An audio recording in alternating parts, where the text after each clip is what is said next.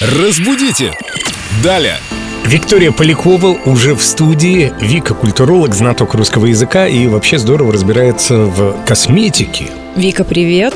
И не только. Привет, друзья. Как всегда прекрасно выглядишь, а я на днях купила губную помаду оттенок Старлет. Улыбнулась, там еще голливудская звезда.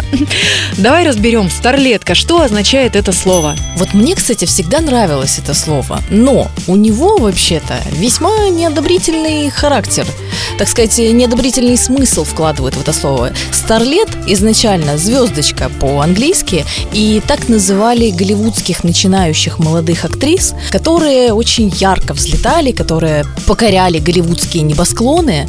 Но со временем, уж не знаю в силу каких обстоятельств, действительно слово «старлетка» стало носить немножечко негативную коннотацию, а именно, что, мол, актриса это, ну, весьма посредственная. А то, что она очень сильно взлетела, скорее всего, нужно благодарить ее природное обаяние, очарование, которые и повлияли на режиссера или на продюсера, и поэтому теперь у нее такая фантастическая карьера в кино. Ты описала свойства этой помады. Сначала легла хорошо, держалась буквально минут 20, а потом все, под откос.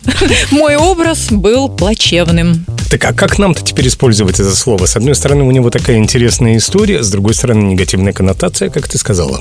Я думаю, нужно быть просто осторожным. И все-таки, если ты захочешь сделать кому-то комплимент, лучше подчеркни достоинство этого человека. Не нужно использовать вот эти вот непонятные английские словечки.